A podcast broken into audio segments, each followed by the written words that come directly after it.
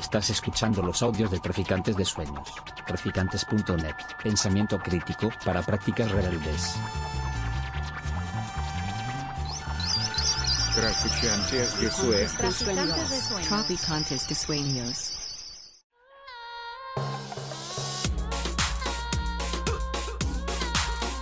Nociones comunes. Universidad Experimental de Madrid.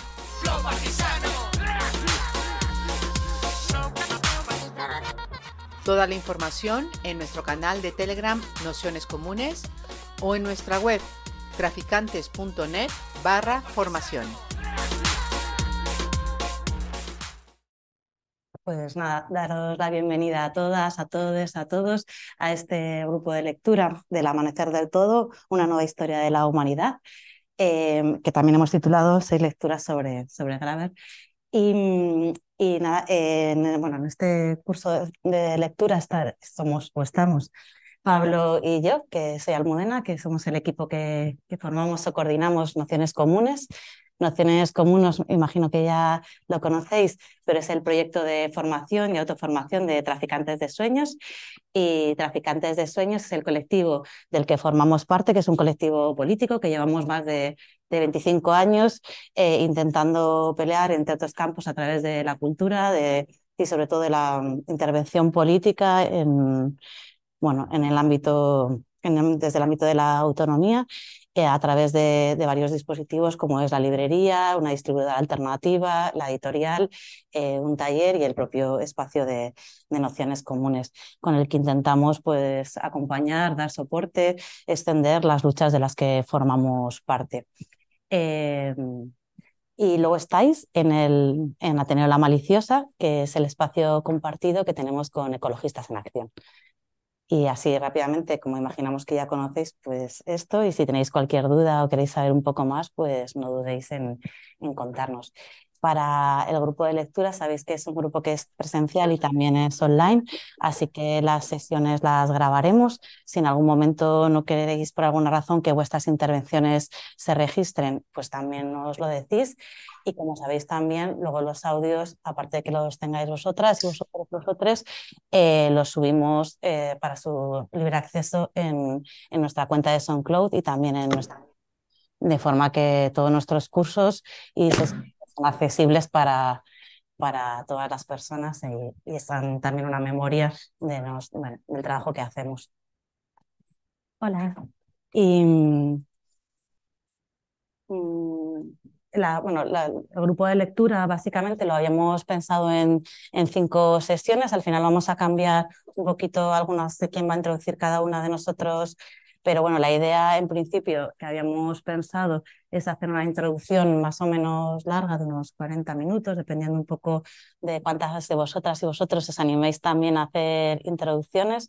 La idea es que vayáis pensando si os apetece compartir, si os apetece algún tema o algún trozo del libro o alguna reflexión que creáis que puede ser interesante en algunos de los de las sesiones, pues que nos lo contéis si pensamos con vosotras si se puede acoplar en, en alguna de ellas. Nos parecería bueno, bastante interesante si os animáis a prepararlas, a preparar pequeñas intervenciones de dos o tres minutos según el orden de capítulos que os hemos propuesto en el, en el programa, que lo tenéis en la web con los días actualizados y, y todo eso.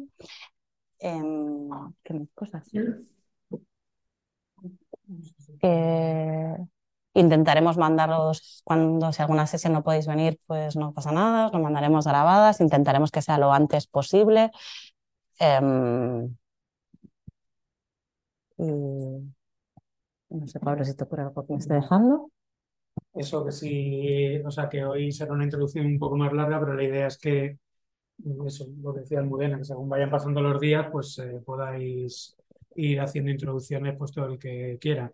Ya sabemos que esto lo decimos y siempre queda bien y luego no mucha gente se anima, pero bueno, no por eso vamos a dejar de animar a que se puedan hacer eh, introducciones. Eh, por eso también hemos dividido un poco el, el, curso por capítulos y no tanto por ejes temáticos, porque mm, ayuda también a quienes no hayan podido leer el libro entero. Eh, o sea, que, que, también ha habido gente que ha escrito preocupada de no me lo he podido acabar, no sé qué. Eh, en gran medida sabemos que este libro el problema que tiene es que ha sido muy famoso, mucha gente lo hemos comprado y luego no da tiempo a leerlo entero o estamos todavía empezando, lo tenemos ahí y también mucha gente nos ha dicho que se ha apuntado por eso precisamente, es decir, a ver si eh, consigo eh, empezarlo o acabarlo o terminar lo que, lo que me queda para, para poder haber leído y, todas las pues, el mogollón de páginas que, tiene y, la condensación de, de, información que además es una información pues muy específica donde ¿no? quien la haya podido ya leer, que imagino que ya por lo menos a empezarlo, pues ese cruce entre filosofía política, arqueología, antropología y demás, pues eh, no todo el mundo tiene por qué estar eh, familiarizado con o familiarizada con ese eh, con el lenguaje o ese, ese punto de ese punto de vista. Y en cualquier caso, lo que decía Almudena, ¿no? que todo lo que sea, tenemos el, el teléfono, está, lo tenéis, ya mucha gente ha escrito preguntando cosas y tal, y por mail, o sea que eso no os cortéis y preguntar todo lo que, lo que consideréis, tanto en las sesiones como después de las, de las sesiones, y procuraremos en la primera sesión hemos mandado algún texto más, pero procuraremos no mandar demasiados, porque ya la lectura del libro tiene sus páginas y, y para que nadie esté como a tres manos leyendo cuatro cosas distintas. Eh, además, en ese sentido, el libro es muy claro en las referencias sobre las que se va apoyando.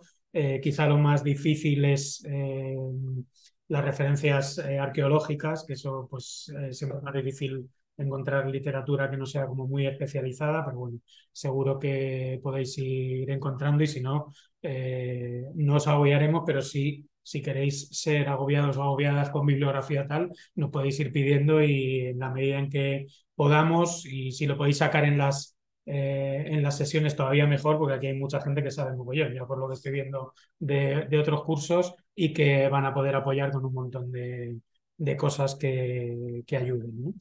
Y yo qué sé, por no entretenernos más, si queréis empiezo. En principio, al final voy a hacer yo las dos primeras sesiones y luego ahora las dos siguientes Almudena.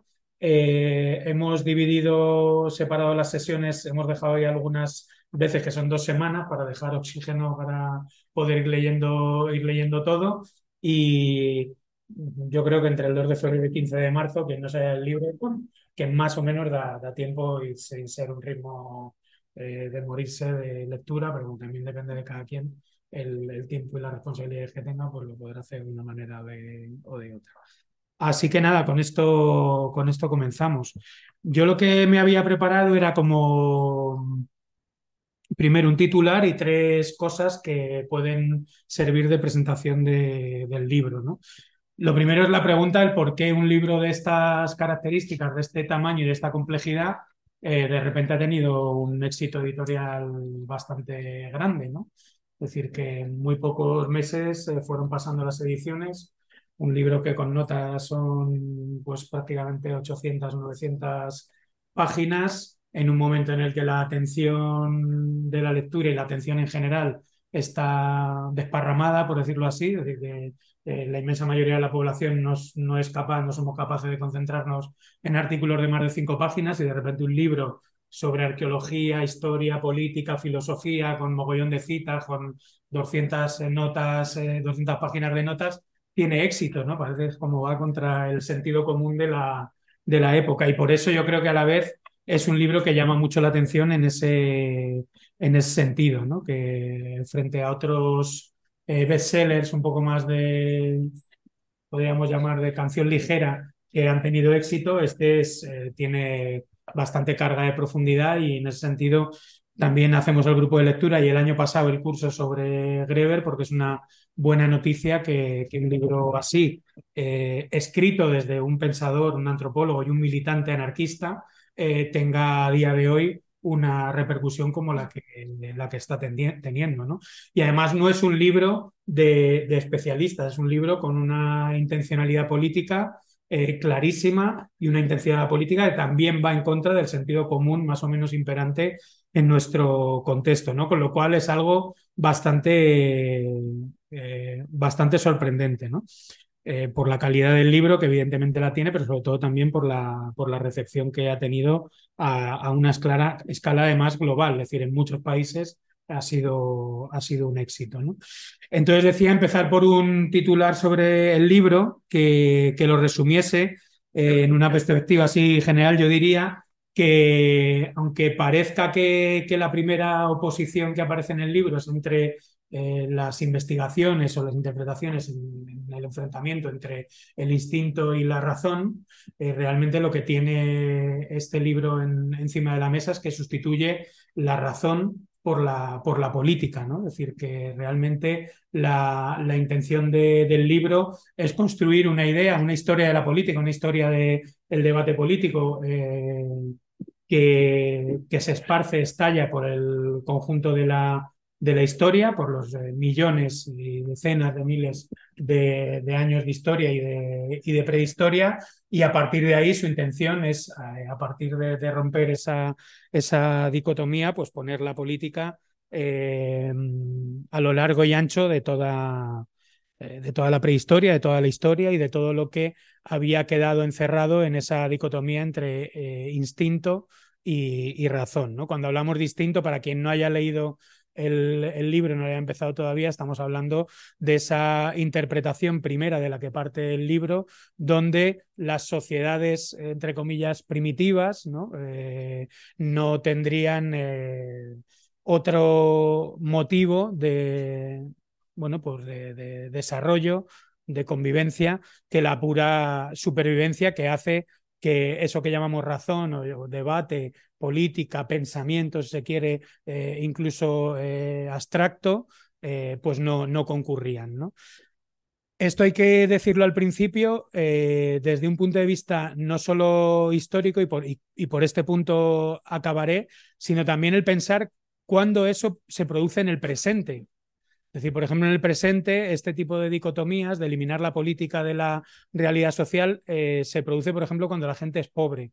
¿no? Es decir, hay una, hay una especie de máxima que a veces se dice en privado, también a veces en público, que cuando tú estás movido por el estómago, como que lo único que te interesa es conseguir rápido no sé qué, que dejas de pensar, es decir, que te conviertes en una especie de sujeto que ordena el mundo en torno al utilitarismo y la funcionalidad de la supervivencia, ¿no? Eso es lo que está detrás de ese tipo de, elementos. Eh, eso se ve muy bien cuando hay extrema pobreza, se ve muy bien, por ejemplo, cuando, eh, y lo veremos al final con más detalle, se relata la vida de, los, de las personas migrantes. ¿no? La persona migrante es una persona como desesperada, desorientada en el mundo, que no sabe política, que solo quiere eh, llegar lo más lejos posible, que no tiene... Es decir, ese tipo de perspectivas son las que están en juego a día de hoy y que incurren en todo eso que está criticando Greber, ¿no? De esa manera de despolitizar las relaciones humanas cuando concurren ese tipo de, ese tipo de cosas. Es algo similar a lo que hace Ana Arendt en su libro sobre la revolución con respecto a la aparición de, de los sectores populares radicales en el, en el proceso revolucionario. ¿no? Ella dice, cuando el hambre concurre, eh, lo económico y lo inmediato se pone por delante y la libertad, el espacio de deliberación, el pensamiento eh, abstracto desaparecen, ¿no? por decirlo de manera muy, muy simplificada. Entonces, eh, ¿por qué Greber, aparte de por ser un militante anarquista, es capaz de partir de unos presupuestos radicalmente distintos a estos? Yo creo que es fundamentalmente por, por, un principio que tiene que ver con su conocimiento del, del pensamiento y del trabajo de la antropología. ¿no? Es decir, la antropología, esto es eh, algo que está presente desde, eh, desde, bueno, desde mediados de, del siglo XX de manera muy intensa, sino, sino desde, desde antes, este, este tipo de, de discusiones. Y eh, desde ese punto de vista, y así también arranca el libro, él es capaz de poner eh, contra la pared eh, todos los clásicos de la ilustración, ¿no? Y de hecho se mete a la vez, como habréis podido ver, con Hobbes y se mete a la vez con, con Rousseau, ¿no? Y, y, eso lo hace, pues bueno, con, eh, con, bastante, con bastante acierto, porque lo que está atacando, y esto es algo que se repite en, el, en, la, en los trabajos de, de, Greber, por ejemplo, en, el libro En Deuda, está poniendo en cuestión precisamente ese eh, punto de origen de naturaleza eh, instintivo, eh, atravesado por el, funcionalismo de conseguir las cosas ya, de tener que comer, de, sobrevivir, si se quiere eh, decir en, en varias, en, pocas, en pocas pinceladas, y está empezando a pensar o eh, dando por hecho, como punto de partida, que donde ha habido seres humanos y comunidades humanas, ha habido política, y ha habido discusión, y ha habido eh, interés por organizarse políticamente, pensar estratégicamente el futuro, conocer eh, tu medio más inmediato, ordenarlo, abstraerlo, estructurarlo, decir, de mil y una maneras que no son única y exclusivamente el pensamiento ilustrado, razonado, ordenado, eh, cartesiano, como se le quiera llamar. ¿no? Entonces él en esa dicotomía dice, ¿somos los humanos buenos o malos por naturaleza? Sería la pregunta que, se haría si se coge a, Rousseau y a Hobbes. Y él dice, bueno, estas premisas eh, nos llevan a tres, a tres elementos. La primera, sencillamente son falsas, es decir, no se puede decir que durante millones de años o decenas de miles de años la gente ha sido de una manera de, determinada, es decir, pues habrá que ver en cada lugar, en cada contexto, cómo se han desarrollado esas eh, relaciones sociales, esas relaciones políticas, por supuesto, tienen terribles implicaciones políticas. Esto es que arrancas eh, la politicidad de toda una parte de la historia de la humanidad y la arrancas eh, de por vida en según qué posiciones eh, sociales, sobre todo las posiciones sociales con menos poder,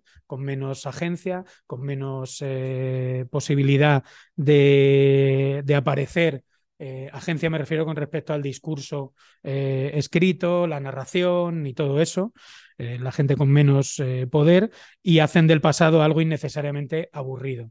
Es decir, esto es importante, cuando lo pone en el libro parece, que vaya sobrado, ¿no? Pero es que luego es verdad que el tío hace un libro bastante divertido, o sea, en el sentido de que es bastante entretenido de leer, eh, con un montón de anécdotas, con muchas posibilidades de pararte y ponerte a leer otra cosa. Y entonces, bueno, lo que parece una cosa de ir un poco de sobraos, por lo menos mm, demuestran que, ellos hacen una historia que no es desde luego no es tan aburrida como muchas veces se suele, se suele leer, ¿no? Entonces, bueno, eh, a mí se me ocurrían tres puntos que, que, yo creo que pueden servir de punto de partida para entender, orientar el libro, sobre todo pensando también que hay gente que probablemente lo esté recién empezando o no haya tenido ni siquiera ocasión de, empezarlo y que son eh, los siguientes. El primero es que este libro no se entiende sin el punto de partida de la antropología y sobre todo la interpretación eh, de antropología anarquista que hace eh, Greber, ¿no? Es decir, él hace una conjunción de, tradiciones antropológicas, de debates dentro de la disciplina antropológica que son fundamentales para entender el libro. El segundo, y que es otra de las grandes originalidades, es cómo eh, asume lo que él denomina la crítica indígena como verdadero espejo de la ilustración y de la razón ilustrada, que es algo en general eh, bastante, sobre todo en Europa, bastante... Mm, mm, bastante inusual, ¿no? Es decir, que en Europa, tanto en la filosofía como en la teoría política, existe una genealogía de autores que hay que estar, con los que hay que estar todo el rato discutiendo, ¿no? Y, no salirte de ahí, ¿no? en filosofía es súper habitual, ¿no? Entonces tienes que ir los fenomenólogos, los no sé qué, el estructuralismo, los postestructuralistas, hay que citarlos a todos y de ahí componer un nuevo sistema filosófico, ¿no? Él directamente se sale y se va además a un, a un, campo que es el de los relatos, el, los sistemas de, de, pensamiento indígenas, que es algo, por ejemplo, que a día de hoy en, en toda América Latina y tal, es algo super, a día de hoy y desde hace ya mucho tiempo súper habitual. Es decir, el empezar a, adoptar el, pensamiento en torno a cómo funciona el mundo, no solo desde las lógicas eh, de la filosofía, la teoría política o la filosofía política eurocéntrica, sino el salirse de, ellas. ¿no? Y lo último es eh, como intentar hacer una pequeña presentación de cuál es la teoría política sobre el contrapoder y la institución imaginaria de la sociedad que él está intentando proponernos a partir de, del libro. ¿no? Es decir, él realmente nos está proponiendo un sistema de pensamiento político, de intervención política, a partir de, de otros eh, parámetros. ¿no? Y al, fin y al cabo, yo creo que el punto más interesante que, que, él pone encima de la mesa, y lo veremos ahora en ese tercer punto, es esa, eh, ese reto de pensar cómo se construye un actor o, en qué posición o cómo se puede desarrollar un actor político autoconsciente. Es decir, que, que escapa en ese sentido de las eh, dinámicas eh, reconocibles de la teoría política, que escapa de las dinámicas del capitalismo y que escapa, por supuesto, de las dinámicas estadocéntricas, ¿no? que entienden la política como eh, el espacio de reivindicación hacia el, el, Estado o la construcción de lo que diríamos de la política solo en los márgenes de la democracia liberal sea más o menos progresista, sea más de un sentido u otro, ¿no? O sea que en el fondo hay una propuesta de carácter libertaria, ¿no? Cuando hablo del primer punto, de lo que tiene que ver este libro, eh, que no se entiende si la construcción de una suerte de antropología anarquista, como habréis podido ver, y en el, en el texto que os hemos mandado de Fragmento de Antropología Anarquista, por eso los, eh, los enviamos, eh, aparecen, bueno, pues tres autores, aparecen más, que son Levi Strauss, eh, Marcel Moss y, Pierre Clastres. ¿no? Em, yo creo que este libro, y en, concreto, y, lo, y, lo, citan, y lo citan ellos, eh, no se podría entender sin, sin, sin textos como, como, El pensamiento salvaje de Levi Strauss, ¿no? donde precisamente lo que, lo que está haciendo es romper con esa idea de que eh, las culturas, por ejemplo, de cazadores-recolectores o otras muchas, eh, realmente eh, funcionaban desde un punto de vista utilitarista. ¿no? Es decir, yo voy cogiendo ¿no? ese sistema eh, material, simbólico, de cooperación humana, todo destinado a la pura supervivencia, sin mayores eh, avances en otro, en otro sentido. ¿no? Em, y en ese sentido, si recordáis o quien le haya podido leer el, el pensamiento salvaje, en el, en el primer capítulo se llama La ciencia de lo concreto, es decir, donde hace todo un eh, análisis muy detallado de cómo se construye lo que él luego va desarrollando o ya ha desarrollado, tiene que ver con el, el pensamiento eh, mitológico y, y cómo además cuando lo lees eh, vas viendo decir, ostras, pues es verdad, ¿no? Él, dice, eh, poblaciones extremadamente con extremada familiarización, apasionada atención y conocimientos exactos sobre su entorno, es decir, cómo eh, a partir de, esa realidad empírica, de lo concreto, de la materialidad de tu entorno, se construye, él dice, a través de sistemas de bricolaje, de estructuración a retazos, unas enormes eh, exigencias y realidades intelectuales, es decir, una comprensión del mundo eh, pues eh, de fabulosa complejidad y donde intervienen esos factores de relación con el medio, de discusión entre ellos, de experimentación y al fin y al cabo de construcción de un, de un, saber y un conocimiento comunitario radicalmente distinto y marcado por patrones radicalmente distintos a lo que entenderíamos como la, la razón ilustrada. ¿no? Sin ese punto de ruptura que hace Levi Strauss y que se produce en la en la antropología, yo creo que es difícil eh, entender eh, los razonamientos o la evolución por la que eh, Greber y, y son capaces, digo Greber sobre todo porque es el que más ha dado a conocer esa, esa evolución de, de, esa antropología anarquista, no se podrían entender. ¿no? Eh, el, otro, el, otro, elemento es el que toma de, Marcel Moss en lo que tiene que ver con todo el trabajo de la economía del don, del reparto, del potlatch, ¿no? Quien lo conozca pues un poco eh, eh, sabrá, ¿no? Em, porque funda precisamente la, la idea de, de la, del origen o la implantación o el nacimiento de la economía también en unos parámetros radicalmente distintos. ¿no? El, a lo largo del libro veréis que habla de autores pues, como Turgot, su relación con Adam Smith, toda la idea de ese eh, mercado también muy utilitarista, muy primitivo, eh, muy de por necesidades y luego aparece el dinero, muy por fases. Y, y precisamente en, en, esas relaciones de intercambio que habla eh, Marcel Moss en el, en el ensayo sobre, sobre, el don, él habla precisamente de que lo que existe ahí son razones eh, o realidades radicalmente distintas. Por un lado, hay un claro rechazo al cálculo y por otro lado, el sistema de, del don es un sistema de eh, reciprocidad radicalmente distinto al puro interés, al puro interés mercantil. Es decir, hay una obligatoriedad, pero también unas ganas de cooperación. Hay una intencionalidad, pero a, la vez hay una construcción comunitaria. Y de ahí es donde saca eh, Greber, eh, si habéis leído los primeros capítulos, esa idea de comunismo, que es una idea de comunismo eh, bastante distinta a la que se usa en el siglo XIX a partir del siglo XIX. Si en, si en la idea que nos llega de comunismo es una idea de comunismo muy centrada en la redistribución material, él refiere la idea de comunismo la idea de construcción comunitaria a través del intercambio.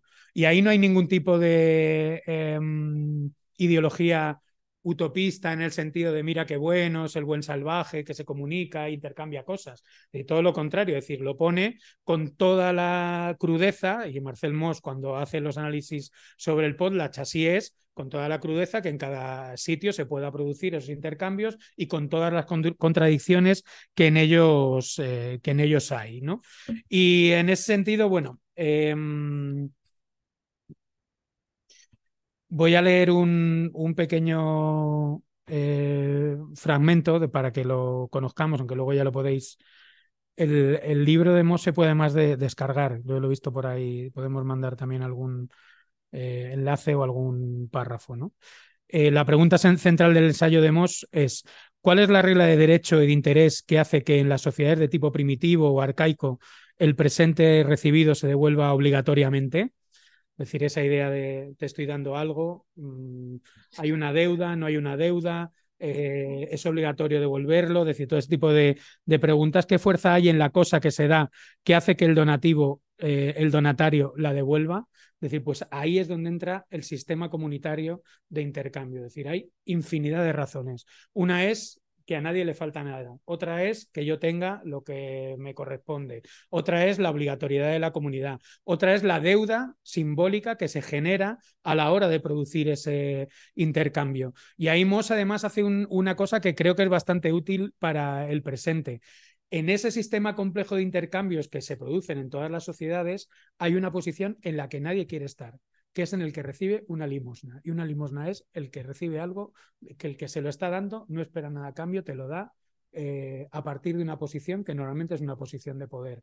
Y eso eh, tiene mucho que ver con cómo se siguen percibiendo a día de hoy los sistemas de caridad y cómo se siguen percibiendo hoy en gran parte eh, los estados del bienestar. Es decir, el estado del bienestar es muchas veces criticado por la sanidad, los servicios sociales, porque es un sistema de don generado colectivamente que quien lo recibe no pone nada, no da nada a cambio, ¿no? Y por eso las sociedades trabajistas, el warfare, funciona eh, como sistema de devolución social. Tú estás obligado a trabajar, estás jodidamente obligado a trabajar porque estás devolviendo algo a la sociedad. ¿no? Sobre esa idea de, de deuda es sobre la que empieza el libro de, de Endeuda, Greber. Quien quiera eh, meterse en eso, ahí es, es un libro infinitamente más del lavazao y que cuesta más seguir el hilo. Aquí ha, ha, habido editores, editoras que han metido, han metido estilo claramente, eh, pero empieza desde ese lado, ¿no? Eh, entonces dice, decimos, en el fondo, así como esos dones no son libres, tampoco son realmente desinteresados.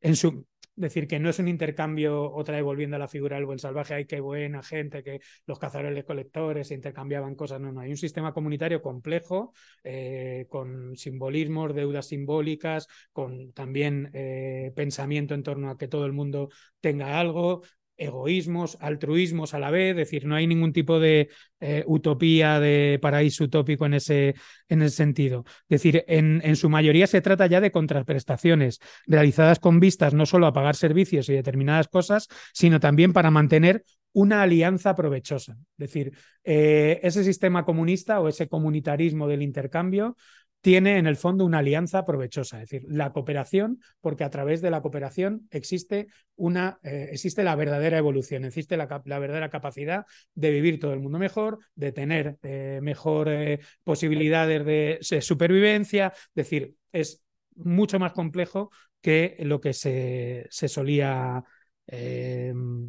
poner encima de la mesa y al fin y al cabo eh, lo que Moss eh, siempre insistía era en esa idea de retratar hechos sociales totales, ¿no? Es decir, cómo a través, en este caso, del comercio, del intercambio del don, tú generas una visión eh, general del funcionamiento de, la sociedad. Él decía, a través del don yo lo que estoy intentando ver es cómo se pone en movimiento una sociedad.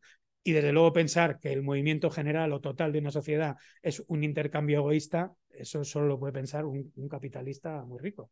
Es decir, cualquiera que necesite vivir en sociedad necesita tener relaciones, eh, interrelaciones, cooperaciones e intercambios de enorme complejidad. Es decir, eso pasa ahora y ha pasado siempre. Es un punto de, partida que, es el que, en el que se apoya eh, Greber en torno a, a Moss. ¿no? por eso a partir de Moss descubre de alguna manera, vuelve a descubrir la, la, política. ¿no? Y ahí es donde yo creo que él entra ya en apoyarse en una tradición eh, pues más de carácter libertario. ¿no? Él cita a Kropotkin, cita a Piel Clastres y, y de algún modo él está eh, intentando fundar ahí esa, mm, bueno, pues esa antropología anarquista que, y una tradición de antropología anarquista que, que sirva también en, en, lo político y ponga la mirada, la mirada eh, militante en, en otros eh, lugares. ¿no? Eh, Cluster señalaba que los antropólogos políticos no han logrado todavía superar por completo las viejas perspectivas evolucionistas que consideraban el Estado como una forma mucho más sofisticada de organización que las formas anteriores. ¿no? Dentro de ese evolucionismo, él lo pone en Turgot, pero es el positivismo, es Comte, es eh, todas las trayectorias eh, evolucionistas Engels en el origen de la familia, Marx en, en su evolución de los eh, modos de, de, producción. Es decir, al final ese, ese pensamiento de fases, desde las más primitivas, rudimentarias, poco complejas, hasta las más sofisticadas, la civilización del comercio urbano que, diría eh, Turgot, están presentes permanentemente a la hora de interpretar la, historia, ¿no? O sea, de que es acertado lo de una nueva historia de la, de la humanidad, aunque él recoge muchas cosas que ya habían dicho antes eh, otras autoras y autores. Se asumía tácticamente que los pueblos sin Estado, como las sociedades amazónicas de que Cluster estudiaba, no habían alcanzado el, nivel de, por ejemplo, los aztecas o los incas. Pero Cluster planteaba, ¿y si los pueblos amazónicos no fuesen en absoluto ajenos a lo que podrían ser las formas elementales de poder estatal? Lo que significaría permitir a algunos hombres dar órdenes a los demás sin que estos pudieran cuestionarlas por la amenaza del uso de la fuerza y por tanto quisieran asegurarse de que algo así no ocurriera jamás. Y si resultase que, que consideraran las premisas fundamentales de nuestra ciencia política moralmente inaceptables. Es decir, yo creo que ese elemento que se repite, repite en Clastres y que es fundante en el, en el libro de, también de, del amanecer de todo es que eh, existe la posibilidad, y así se demuestra, que hubiese sociedades que conocían la agricultura y no, no quisieron utilizarla por las implicaciones que tenían o utilizarla de manera eh, limitada, y hubiese eh, sociedades, como demuestra Cluster para sociedades amazónicas, que conocían las consecuencias de la centralización del poder y no querían tener entre sus iguales alguien que destacase y gobernase a los demás.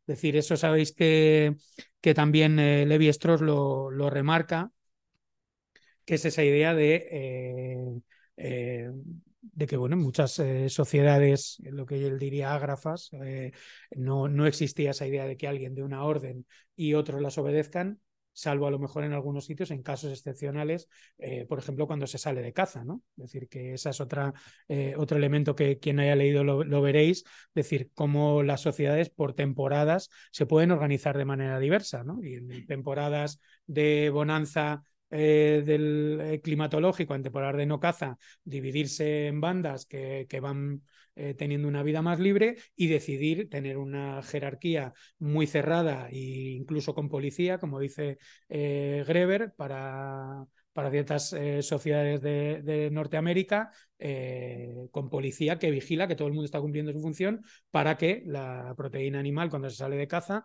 llegue a la comunidad y luego cambiar de, sistema. Eso significa un nivel de complejidad política y debate político para cómo nos organizamos y hacemos esas cosas eh, enorme, prácticamente a día de hoy en una sociedad como la nuestra, absolutamente impensable. Es decir, que es algo fundamental. ¿no? Eh, el segundo elemento tiene que ver con, la inclusión dentro de todo este primer apartado del libro de, la, crítica indígena. Em, ahí sabéis que, hace una, crítica Hobbes, que yo entiendo que todo el mundo conoce un poco las tesis estas del hombre es un lobo para el hombre eh, y demás. Hobbes en el Leviatán sabéis que tiene toda una primera parte que es un debate de absolutísima actualidad y que es un poco el gran debate que el liberalismo doctrinario trae hasta el día de hoy. No en mano Hobbes es de los primeros reaccionarios contra las revoluciones inglesas y que tiene que ver con gente, en algún momento tendremos que decidir si elegimos más libertad o más seguridad. Nos suena, ¿no? Pues esa es la idea, ¿no? El liberalismo doctrinario lo que dice es eh, democracia liberal ultralimitada, en muchos casos monarquía moderadora y controladora, e inclusión en el régimen constitucional de las transiciones a la dictadura. Así de claro.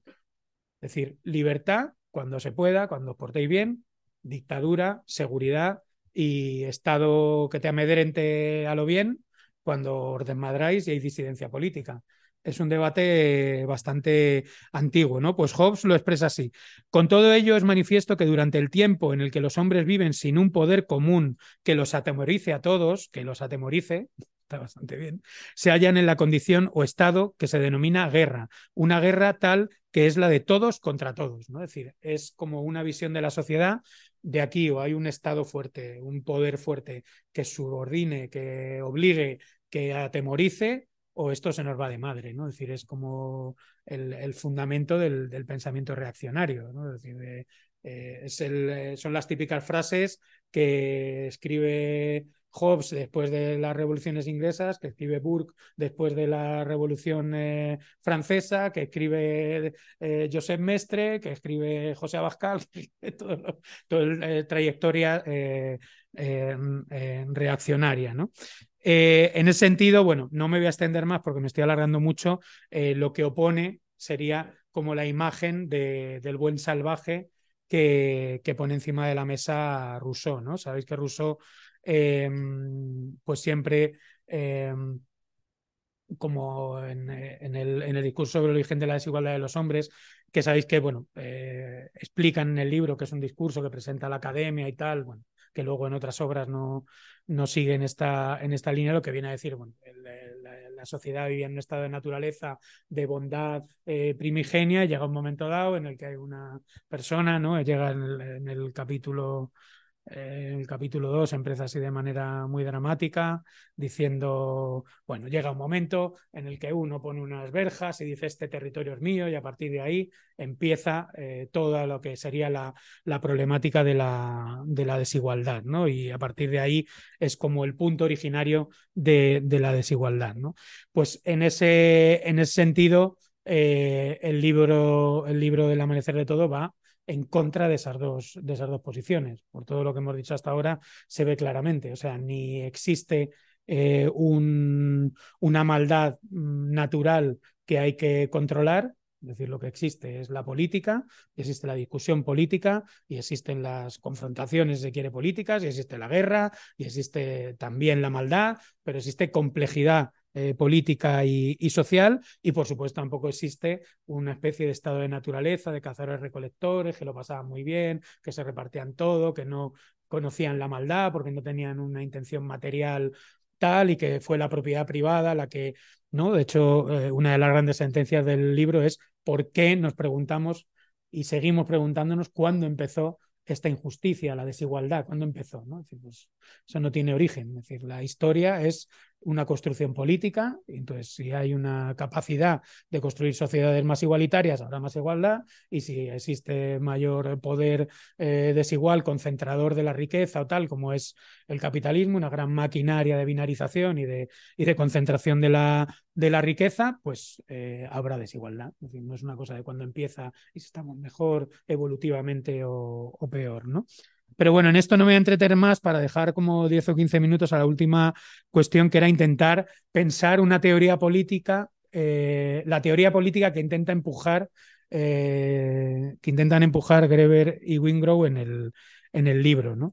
Yo creo que una de las cosas más interesantes es como, eh, y es algo que, que, a Greber le interesa especialmente por ejemplo, en un fragmento de la antropología anarquista aparece, en, la utopía de las, de las, normas, es cómo se constituye la política como contrapoder, ¿no? Es decir, eso está eh, siempre, siempre presente. y da eh, un montón de ejemplos a partir de la propia antropología donde eso se produce. Y además no solo el contrapoder como, eh, por decirlo así, la expresión del no, sino la contrapoder, el contrapoder como elemento fundador de la imaginación política. Es decir, tú cuando dices, no, es que esto no va por aquí, tendríamos que imaginar, o sea, imaginamos ya cómo podría ser, ¿no? Es decir, una especie de imaginación de, la, eh, de, de, institución imaginaria de la, de la sociedad, ¿no? Que, que era algo que sabéis que, que Castoriadis trabajaba, eh, trabajaba mucho y tiene dos volúmenes precisamente en esa idea ¿no? de, lo de Castoriadis lo trabaja desde un punto de vista un poco más filosófico, porque él eh, de punto de partida pondría una especie de caos, ¿no? una ordenación de, del caos. Yo creo que en este caso es más bien al contrario, es decir, hay unas eh, reglas del juego de las que tú te vas saliendo, permites esto, ciertos consensos, ciertos no sé qué, y ahí, a partir de ahí, tú vas imaginando una trayectoria, o sea, sin hacer, poder hacer una comparativa así muy precisa, así que yo vería esa, esa diferenciación. Pero a lo largo del libro aparecen eh, un montón de cuestiones que, que son eh, muy importantes. Algunas las hemos citado ya, ¿no? Es decir, la, la cuestión de entender que, que en las sociedades eh, cazadoras recolectoras, pero no solo, existía la rotación temporal. Es decir, que podía haber distintos sistemas de organización político eh, dependiendo de las necesidades, dependiendo de las estaciones del año, dependiendo de las eh, bueno, de los proyectos que tuviese la, la propia comunidad, ¿no? Y, eso lo ejemplifica, bueno, en varios casos. Sabéis también que, Marcel Moss lo, especifica para las sociedades eh, inuits eh, eh, y también lo, lo hace Levi Strauss. El segundo elemento es la adopción o no de la agricultura y las formas jerarquizadas del Estado. Eso es algo que ya hemos explicado antes, pero que también es, es eh, fundamental. Mm, el tener un Estado o centralizar el poder no es una muestra de evolución temporal, sino es una, un resultado político, es un resultado de diseño común o no tan común o imposición de política, no, no, tiene que ver con el estadio, un supuesto estadio de desarrollo de las sociedades. Igual que es interesante eh, toda la parte, eso no voy a entrar porque es más adelante, yo creo cuando lo, lo especifica más, eh, todo lo que tiene que ver con la agricultura en, eh, como, eh, como táctica, no como punto evolutivo. ¿no? Es decir, quien, quienes ahí se estudia historia, pues teníamos nuestro manual, el inicio del neolítico, estudiamos a Gordon Child, nos decían que además este era un hombre que políticamente, pues bueno, mm, tal, de una escuela y simpatías eh, pero todo encajaba perfectamente en un momento determinado llega la agricultura y la gente dice la agricultura es lo mejor y todo el mundo se hace agricultor, ganadero, se asientan, ponen no sé qué empalizadas, empiezan a ver no sé qué jerarquías, es decir, eh, elementos todos que a lo largo del libro quedan, eh, por lo menos, eh, contrastado que no es, que no es así, ¿no? Y, y se demuestra, pues, cómo no, eh, eh, durante los miles y miles de años que, que se fue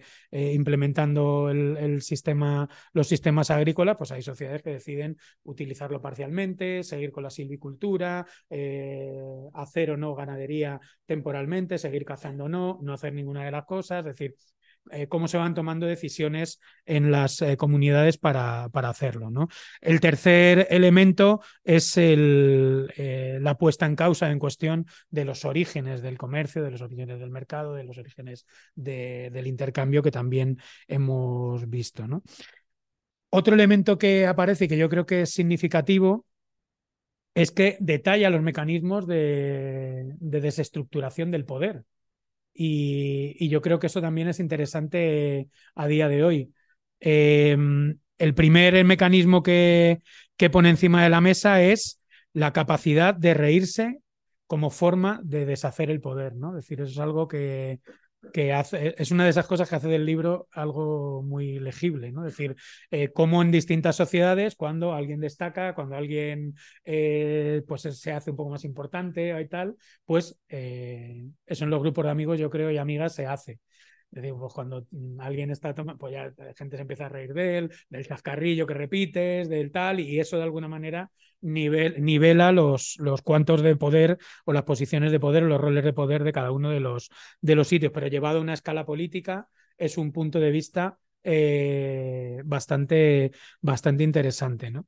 Y luego otro elemento que también eh, señala eh, tiene que ver con la posición de la fiesta como espacio de subversión del orden. ¿no? Como en la fiesta el, el, poder también se deshace, cómo se juega, aunque sea temporalmente, en el carnaval, en donde sea, a subvertir las, las formas de las formas de poder, ¿no? Y, y, el quién gobierna y el quién no, y qué leyes se cumplen y cuáles no, al desordenar de alguna manera ese, ese poder, ese poder que cuanto más capilar es, ¿no? Es decir, eso se ha estudiado mucho, de cuanto más capilar es, pues más eh, civista es, más de control poblacional, más de, organizar el gesto de la vida más concreto, es decir, todo ese tipo de, todo ese tipo de cuestiones en la fiesta se subvierten, es decir, no se controla ni el último gesto ni la gran obediencia, se va todo al, al traste por decirlo, por decirlo así, ¿no?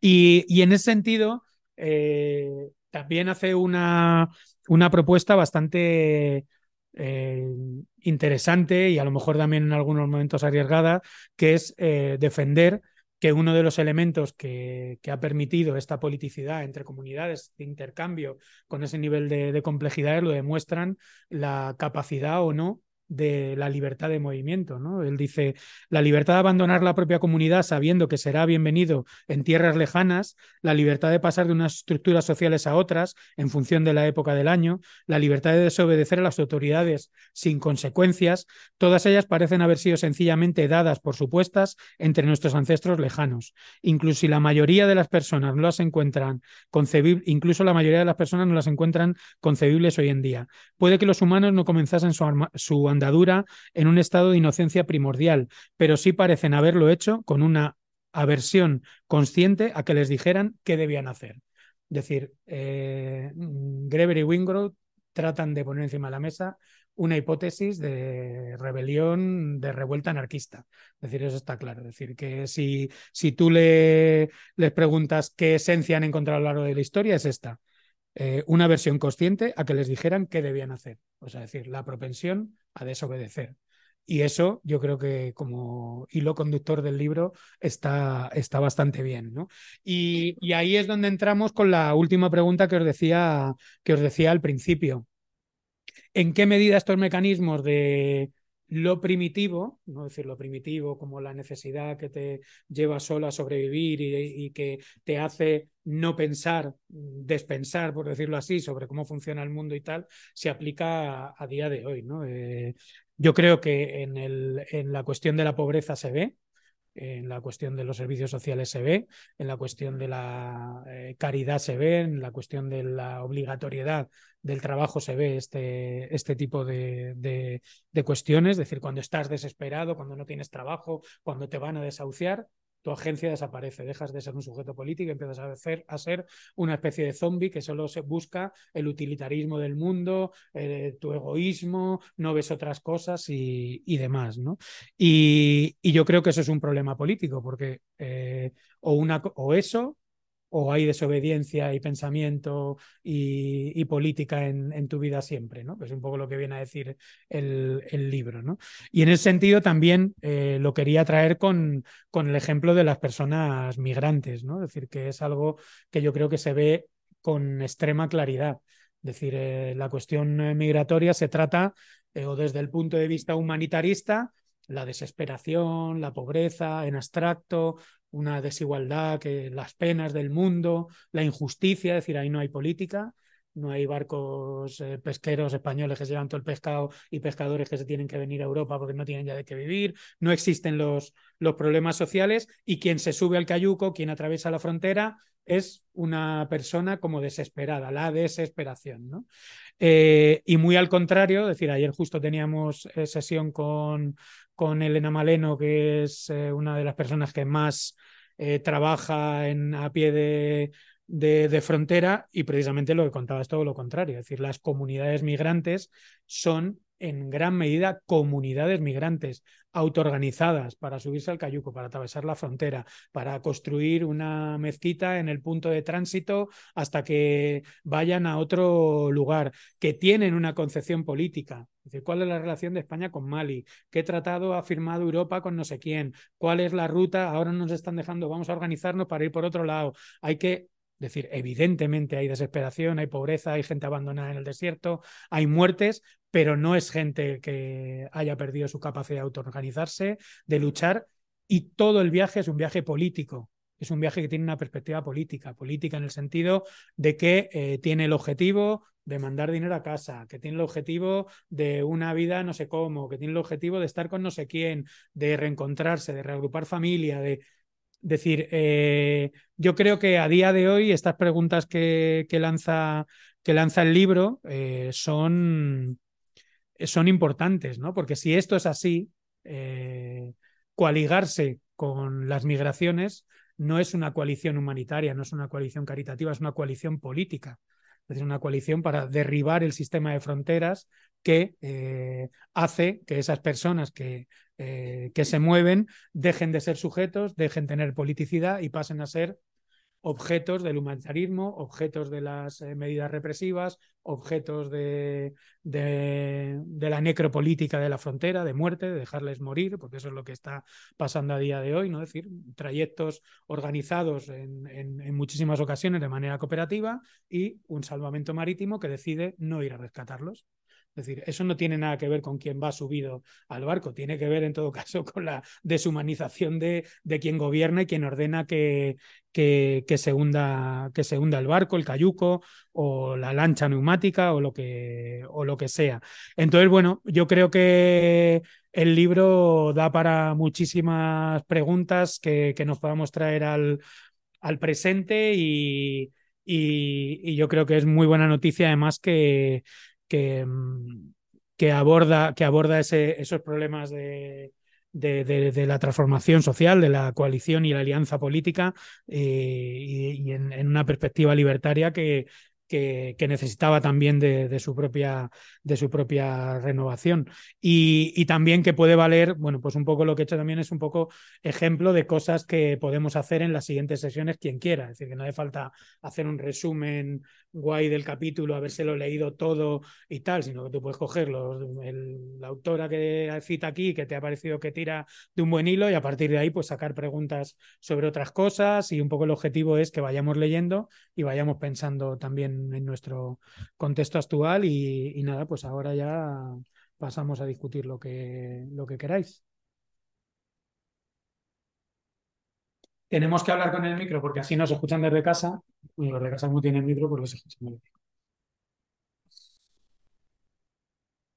También si estáis en casa podéis levantar la manilla esa que hay y os damos paso o hablar directamente porque aquí os escuchamos.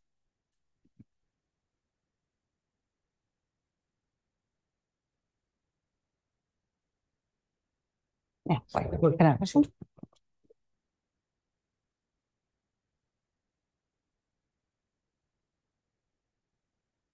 ¿Y no? Sí. Bueno, primero de todo, muchas gracias porque, bueno, yo me he leído el libro, pero francamente eh, he de reconocer que no me he enterado de muy buena parte de él y la introducción que has hecho creo que me, me, ha clarificado mucho. Una de las cosas que realmente me han llamado muchísimo la atención del libro es el énfasis de lo que has hablado al final y es la libertad de movimiento en muchas sociedades, eh, digamos, primitivas o, o, llamadas primitivas, ¿no? Es decir, en, eh, y, y, y, realmente mi ignorancia es absoluta, pero ah, ahí mi pregunta es eh, ¿cómo, cómo se ha llegado a generar a lo largo de, la evolución cultural humana esas barreras a, la libertad de movimiento, que parecen ser como muy básicas para, el tipo de sociedades eh, autoorganizativas como, como, podían existir en, ciertos momentos. No sé si quisieras comentar un poquito ese aspecto. No sé si alguien se anima, vamos. No, También, hay... no tendría yo la mejor También está Ángela que quiere Ah, pues bueno. No, Ángela, en Ah. online. Yo por ir reagrupando cosas, también para que no sea como un diálogo nuestro, porque la idea con este, que le llamamos grupo de lectura, es porque sea más un poco dialogado, aunque hemos hecho esta parte de introducción, porque sabemos que es muy difícil empezar a hablar, pero bueno, como que la idea no es fomentar, o sea, que para eso tenemos los cursos, sino fomentar un poco que, que os animéis más a, a, a dialogar y que sabemos además que hay gente que sabe muchísimo aquí entre vosotras. Entonces, bueno, Ángela, ¿te animas? Y también está Vicente luego. Dale. Hola, Eh, empiezo por el final y es una rama lateral, entiendo, pero, pero me parece que es un tema nada menor. Y mm, el, el tema de la migración que comentabas, que, que, bueno, por obvios motivos y otros no tan obvios, es un tema que me, me, me llega bastante. Eh, pienso que mi pregunta es si estratégicamente no es mejor el buenismo humanitario o la excusa de que quienes vienen vienen con necesidades humanitarias, porque para toda la reacción y digamos de las clases dominantes y no de las clases dominantes, sino de las masas de gente um, aprofóbica y racista y que tiene rechazo por la migración, un migrante politizado, un migrante con una con una voluntad de crear una sociedad determinada, es un, una amenaza mucho más bestia. Entonces, pienso en el, el, corto plazo de las personas migradas en situaciones de precariedad es vital, es vital que haya una recepción y para eso, al día de hoy, yo creo que está funcionando mejor el buenismo pedorro, horrible, eh, moralmente reprobable, pero que, que eh, salva el, el día a día, ¿no? Eh, bueno, sé que no tiene que ver con el libro en sí, pero me parecía como... Lo quería comentar. Gracias. Eh, pues estaría Gonzalo y luego Vicente. Ah, pero tengo aquí otro. Perdonad que me quites. Ah, vale, sí, a mí hay un tema de, de la primera parte del libro que me parece un poco no sé si paradójico o quizá me cuesta más encontrar exactamente cuál es la, la, argumentación de fondo, que es el tema de el cambio del discurso sobre la libertad al cambio de la, de la igualdad, ¿no? que empieza negando que lo de la igualdad nunca, nunca había sido algo que se hubiese hablado en la historia, ¿no? que antes de, de este enfrentamiento con el espejo del pensamiento indígena, no había o no se hablaba de, de, desigualdad, ¿no? Que es una cosa que se habla, además no de igualdad, sino de desigualdad, ¿no? Que es, es un tema interesante que a, a, mí me cuesta, de verdad, intento resumirlo y me, es, es, de lo que más me cuesta de, de, lo que habla. Y luego, por otro lado, eh, es interesante, eh, a lo mejor es para hablar mucho, pero es interesante que aunque niega obviamente, y yo también estoy de acuerdo con que no hay una necesidad evolucionista, que al final es una decisión política, pero la realidad es que la evolución de la historia acaba imponiendo esas maneras, ¿no? En casi todo el mundo casi no se escapan, salvo algunas sociedades de el Estado, la propiedad privada, la economía mercantilista y capitalista, etcétera, que está impuesta desde hace años y, y al final es una realidad casi universal humana, ¿no? No, no sé si eso es progreso o no, pero sí es hacia dónde ha ido la sociedad y hacia dónde ha ido la civilización humana entera, ¿no? Vicente.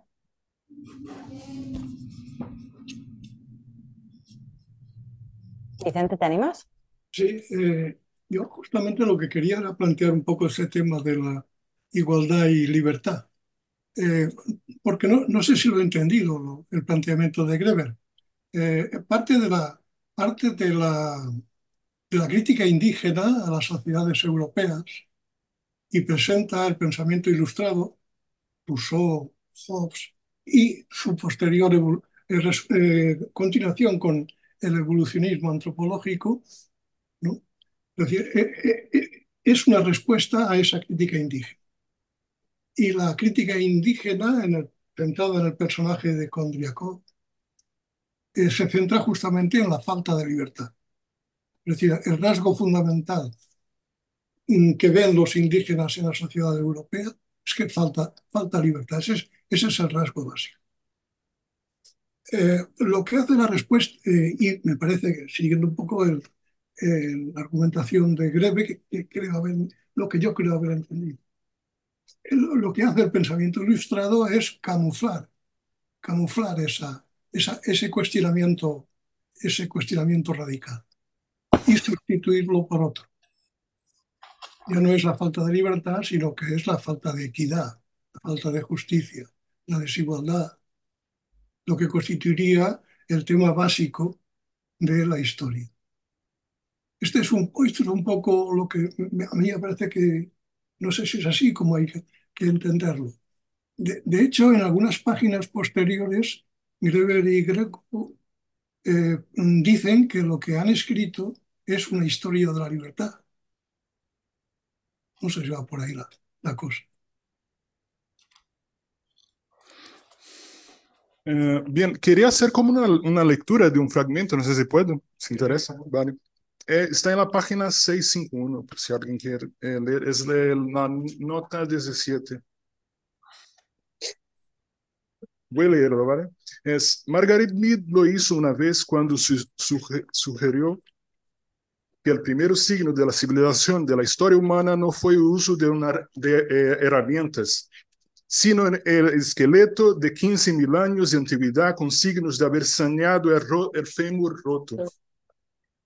Se tarda seis semanas, señaló, en recuperarse de esa lesión. La mayoría de los animales con el fémur roto eh, mueren porque su- sus compañeros lo, abandonan.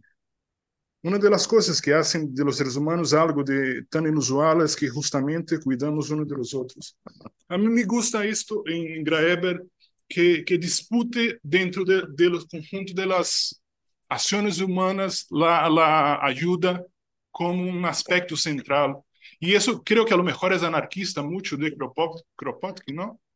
Y bien, a mí me gusta mucho también que... Apoyo mutuo. ¿Cómo? No, for- perdón. A mí me gusta mucho también que eso esté eh, en línea con, con, con que piensa de Michael Tomasotti en psicología evolutiva y sobre todo que esté muy alineado con la política, con que se hace en tecnología, porque nosotros llevamos cosas dentro de, de nuestros móviles y en, en dispositivos como este, pero no sabemos que hay cosas ahí que no son propiedades. Toda infraestructura de la sociedad digital es trabajo colaborativo de los seres humanos. Eso es genial, ¿sabe? Bien, solo quería subrayar eso. A ver.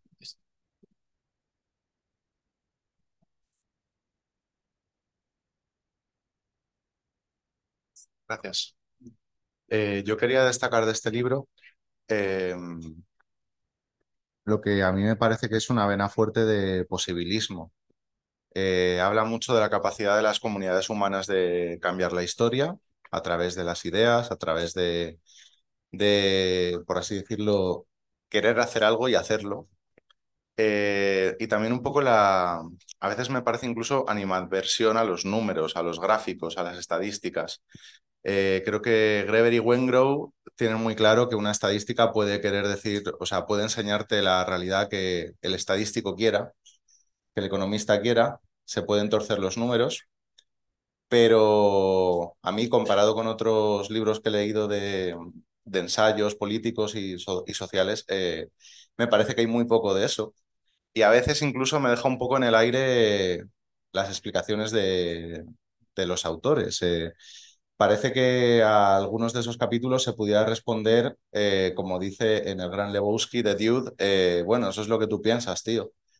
Eh, eh, pero bueno, lo bueno de esto es que ya se están haciendo estudios más localizados en base a las teorías de Greber y supongo que a partir de ahora también las de Wengrow.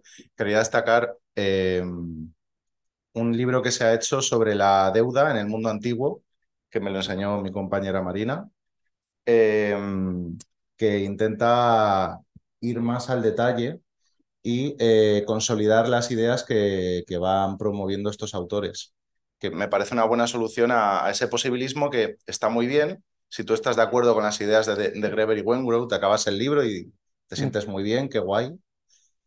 Pero alguien te puede decir, bueno, ¿y si es de otra manera? Pues los estudios locales es lo que ahora creo que podría hacer falta. ¿Cómo se- Eh, lo busco y os lo digo un momento. Sí.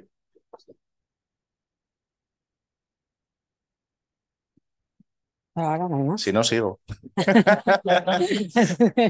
Ah, mira, él también. Ah.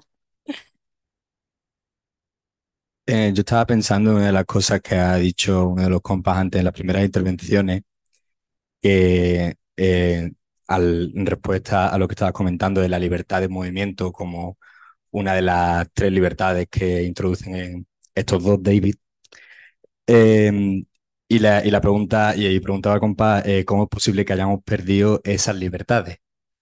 Y yo creo que eso, eso es lo que, mm, eso es lo que, esa es la misma pregunta que se hacen en el libro cuando se preguntan al final del, del tercer capítulo, que la verdadera pregunta no es de dónde viene la igualdad, sino cómo nos hemos atasca- quedado atascados aquí. Y, y hay una, hay unas cuantas reflexiones en el libro en ese sentido. O sea, a mí me da la sensación de que es como una pregunta inherentemente anarquista. ¿Cómo, cómo es posible que hayamos dejado de pensar en la forma de organización? Y, y hay una, hay un momento concreto en el que, segundito, sí.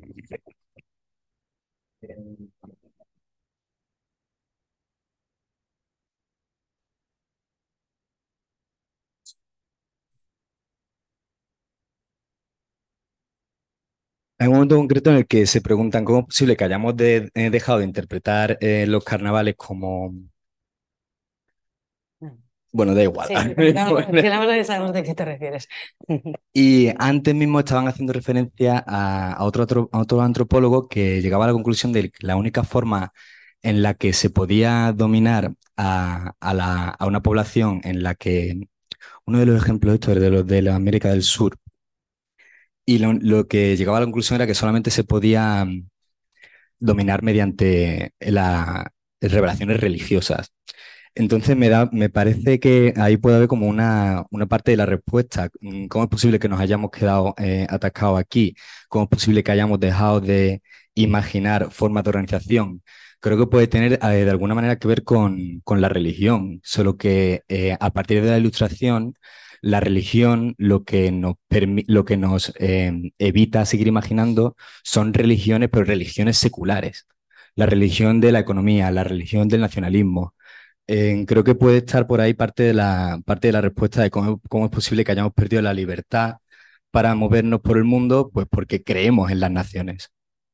Em, y también un poquito, eh, quería también mencionar otra cosa que me parece interesante, que es como eh, parte de la, hablando de la ilustración, parte de la obra de David Graeber en general creo que va sobre reapropiarse de la ilustración, que creo que esto es algo que, que puede ser bastante, bastante interesante. Ha, ha publicado un libro sobre la ilustración pirata y, mm, y el, el originar la ilustración no en Europa, sino en la crítica indígena, creo que puede ser muy interesante para volver a, a poner sobre la mesa eh, valores de la ilustración relativos como al, al intentar entender cuál es la naturaleza humana.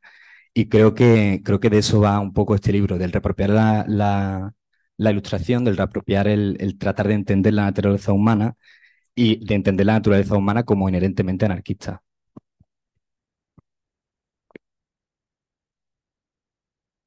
El libro que comentábamos antes se llama eh, Debt in the Ancient Mediterranean and Near East, Credit Money and Social Obligation. Si alguien está interesado, lo puedo traer el próximo día que lo tenemos en casa. Debt in the Ancient Mediterranean and Near East. Y ¿Lo el- puedes, es- ¿lo puedes escribir en el chat? O mándanoslo y lo mandamos mañana. Sí, o una, una foto. Vale, vale. Y Gracias. lo puedo traer si queréis echarle un ojo. Está bastante bien, eh, está más relacionado con el libro de Endeuda que con este, aunque yo creo que los autores eh, eran conscientes de la existencia de este libro ya. Y a mí me parece que lima bastante bien algunas cosas que deja Greber como flecos sueltos, eh, sobre todo en lo referente a cuando habla de... em, de la desaparición del Imperio Romano y del surgimiento de un montón de comunidades que aparentemente no, no están ya sujetas eh, de la misma manera por un poder central y eso hace que automáticamente esas sociedades sean mejores y varios de los autores que escriben en el libro pues demuestran que muchas de las dinámicas de poder que habían surgido con sociedades centralizadas no desaparecen cuando desaparece el poder central. Entonces yo pienso que está interesante. Y aprovecho que he cogido el micro porque eh, quería responder a algo que ha dicho alguien antes, no recuerdo quién, de que eh, inevitablemente la corriente de la historia nos lleva como hacia... Eh, bueno, nos lleva hacia este eh, atascadero que comentabas tú antes, del que no podemos salir, como que no podemos imaginar otras realidades posibles. Y que yo creo que lo que deja claro el libro de Greber y de Wengrow es que eso es eh, resultado de una serie de, de decisiones que podían haber sido otras y que de hecho en otras partes del mundo han sido otras y siguen siendo otras. Entonces, que yo creo que, eh, lo digo como historiadora, pero en general también hay que un poco despojarse de esa idea de la historia como una serie de etapas que van una detrás de la otra. A mí particularmente me sienta bastante mal cuando oigo a algunos compañeros eh, que estudian el mundo de, Egipto o de Mesopotamia en la antigüedad asumir que aparece la complejidad cuando aparecen los primeros signos de jerarquías. Me parece que es una forma muy aburrida de entender la historia. Yo, yo, no he afirmado eso, ¿eh? yo he dicho que, que, no es inevitable, pero que la realidad ha sido esa. Yo digo que también hay que explicar por qué la realidad ha sido esa, no porque sea inevitable, que así obviamente ha sido una consecuencia de decisiones, podrían haber sido esas o no, pero el caso es que esas son las que han sido, las que han dominado la prácticamente totalidad de la organización humana ahora. Vale, ¿os animáis con más Genial.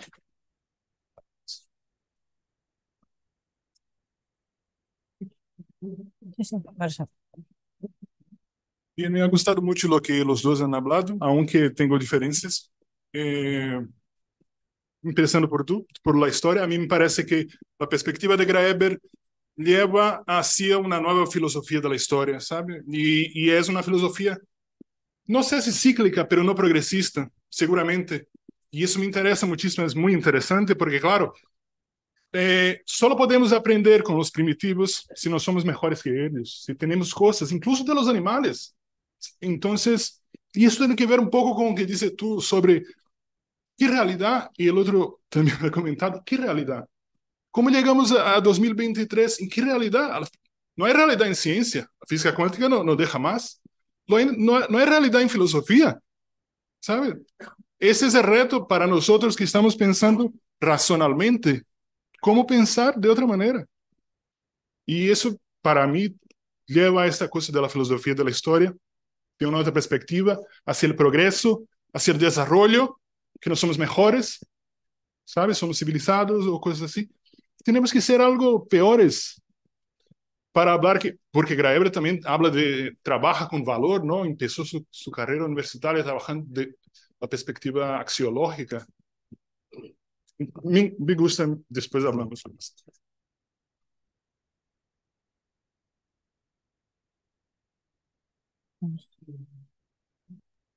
Hola. Sí. Ah, gracias.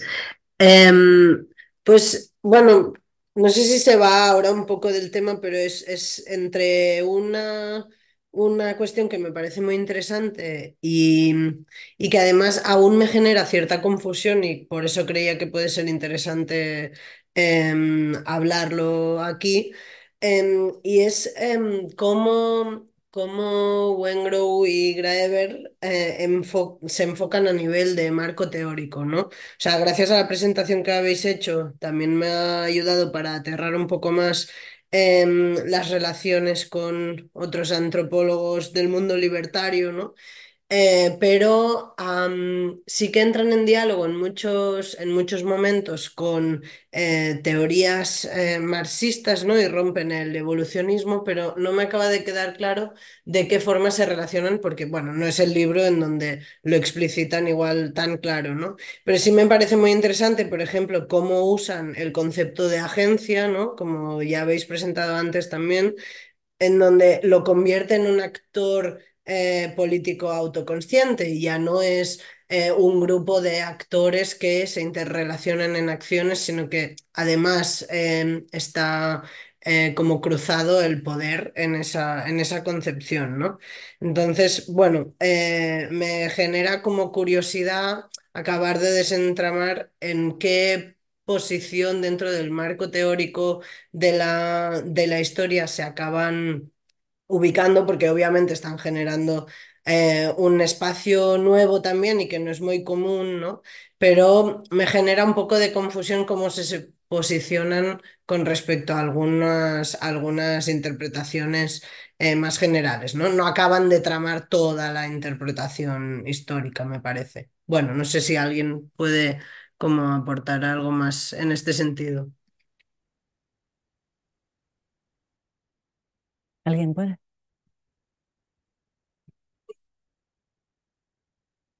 Alguien puede. Este, el micro está.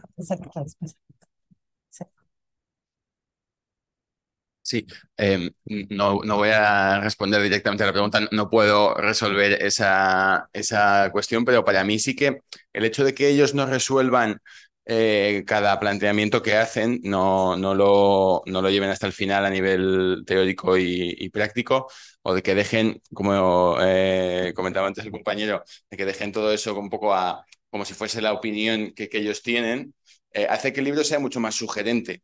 O sea, porque está hablando constantemente de, de situaciones que ocurrieron de una manera, pero que podrían haber ocurrido de otra, ¿no? De, de cómo se nos cuenta la historia eh, desde la perspectiva de, de, de los vencedores, desde la, la, perspectiva de un sujeto histórico en concreto, ¿no? Y, y, y cómo intentar romper un poco con eso.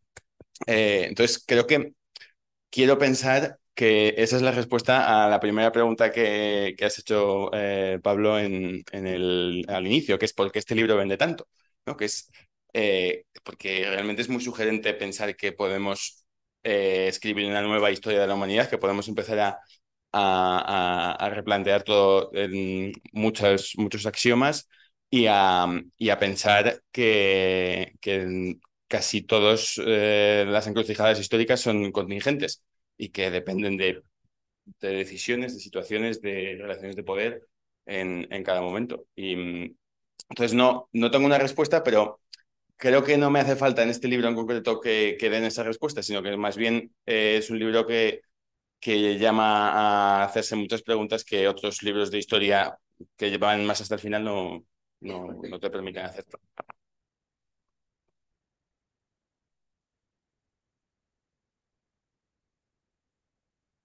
Bueno, ¿no? y de cómo necesitamos a veces también tener esa, esa posibilidad de inventarnos otra historia que también en un momento como, como este, pues de repente pensar que puedes, que en vez de cerrarse, se abre, ¿no? En un momento de crisis ecosocial tan fuerte y de repensar todo, ostras, pues no sentirte solo en eso, sino al revés, sentir que, que claro que se puede, pues, pues y empezar desde la raíz, por así decirlo. Es absolutamente prometedor. Sí, la, perdón, perdón, me Ay, súper.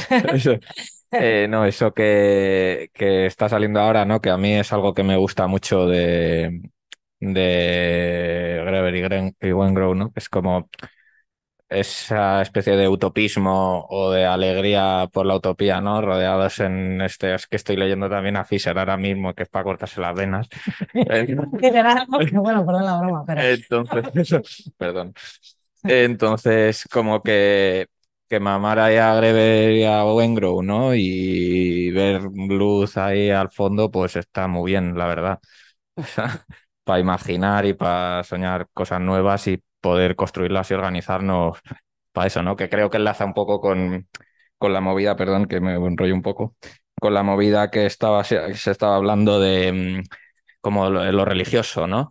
Lo mesiánico, o sea, yéndome un poco, me, me, venían un par de cosas, ¿no? Cuando se hablaba de eso, me venía por un lado Dune, que trata un poco la saga Dune, trata un poco este tema, y por otro lado me viene la imagen que tengo yo de la Revolución del 36, ¿no? Como, como ese anarquismo se extiende como la pólvora, pero no deja de ser una cosa un poco mesiánica también, ¿no? De va a llegar la anarquía, vamos a liberarnos todos, ¿no? Y, y de alguna manera, pues creo que, bueno, pues enlaza con esto y, y nada, pues ahí lo dejo.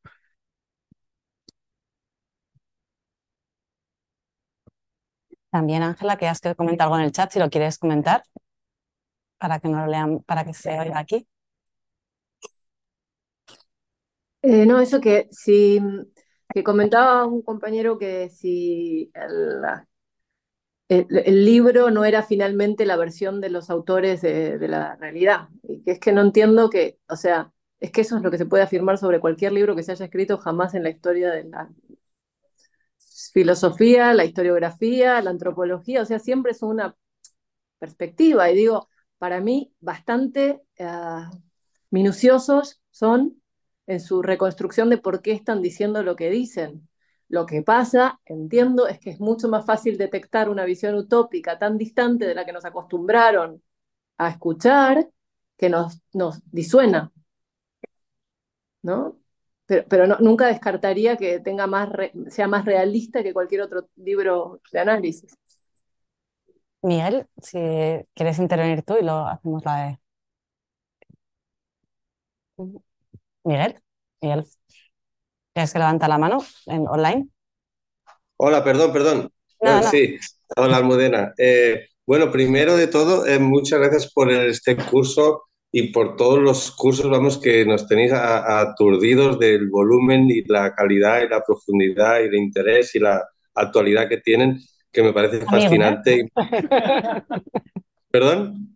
No, no, no, que eras amigo, estaba aclarando aquí. Sí, bueno, no, pero ah, soy amigo de reciente, pero, pero ya os conozco de tiempo y, y os admiro. Me parece que es la, la mejor universidad en nuestras áreas que está ahora en, en funcionamiento. Bueno, dicho esto, eh, no unos comentarios, como esto es un grupo de lectura, pues me parecía hacer algunos, algunos comentarios, me apetecía compartirlos con vosotros. Me parece que, que, que aquí una aportación fundamental, porque muchas de las ideas de, de Graeber estaban evidentemente en Cluster, en Salins, en Scott y en, eh, en muchos otros, en muchas etnografías que ya estaban tocando eso- esos huesos.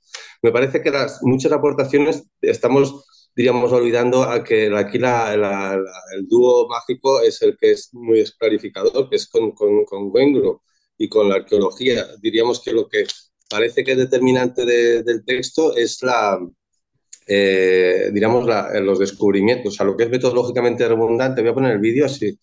Eh, lo que es interesante también es cómo la, diríamos, cómo la arqueología hace aquí un papel fundamental y además te cita continuamente que son investigaciones recientes, en muchos casos, ¿no? y muy recientes, y que eso lo que diríamos que, eh, lo que hace es contrastar muchas de las ideas, muchas de las hipótesis que se estaban trabajando desde, desde la antropología desde hace mucho tiempo, evidentemente en un rincón, no tenían muchísima, muchísima visibilidad, nadie les daba bola, pero hacen un trabajo muy interesante y, y ese tono que tienen así irónico y gracioso como se, se acaban medio burlando de las historietas que cuentan otros, algunos pseudocientíficos, otros más científicos, pero a mí lo que me interesa y que me recuerda además a otros, en este caso geógrafos de aquí eh, catalanes como Pera, Pera López Sánchez, que tiene una metodología muy honesta y, y muy, muy contemporánea en el sentido de decir, bueno, esto es lo que podemos decir, esto no, esto no podemos decirlo, no lo podemos contrastar, pero evidentemente las cosas también fueron así, que es un poco la, para mí la, la, la, la gran aportación metodológica, ¿no? Un, diremos, no cerrar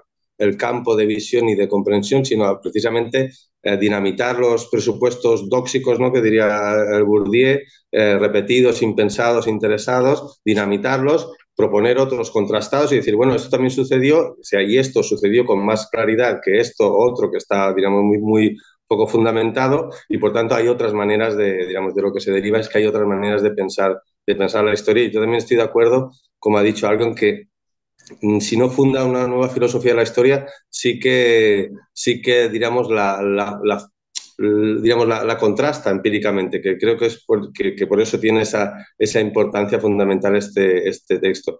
Y luego una cosa que me, me, me interesa mucho también es eh, que se ha rebundado en una idea que no tiene que ver con lo anterior, que es la idea de una suerte de antropología anarquista que se ha repetido mucho. Yo, mm, yo creo que al final, de, de hecho, precisamente es eh, Levi Strauss, a través de Jean-Jacques Rousseau, que, a quien considera fundador de las ciencias sociales y concretamente la etnología, quien sostenía que, toda etnología, decía Rousseau, no dejaba de ser una autobiografía. En cierta medida, si tenemos sensibilidades anarquistas, que siendo antropólogo, pues evidentemente hay muchos números para que sea así, vamos a ir ahondando en eso, ¿no? Pero lo que me gusta del texto es esa rigurosidad y ese, y ese, ese decir, bueno, yo no tengo ningún pudor de asumir que tengo una sensibilidad anarquista o una, digamos, postura política anarquista y voy a hacer investigación con la misma legitimidad que lo va a hacer un liberal o un marxista, ¿no? Entonces, a, a mí lo que me interesa es no tanto si puede existir, que lo tengo, uh, tengo dudas de que pueda existir una, una, antropología, digamos, politizada en estos sentidos, pero sí que evidentemente los antropólogos son, somos eh, y los sociólogos somos personas humanas con eh, motivaciones políticas y ahí va a ser eh, donde vamos a, las preguntas que nos vamos a hacer y el método que vamos a utilizar y hacia dónde vamos a ir. Ahora bien, eso no, diríamos, eso, eso no, no tiene que ser óbice para que no hagamos una buena investigación y una investigación rigurosa, como es el caso de, de este libro. ¿no? Y bueno, ya está, era solamente esa reflexión. Muchas gracias otra vez.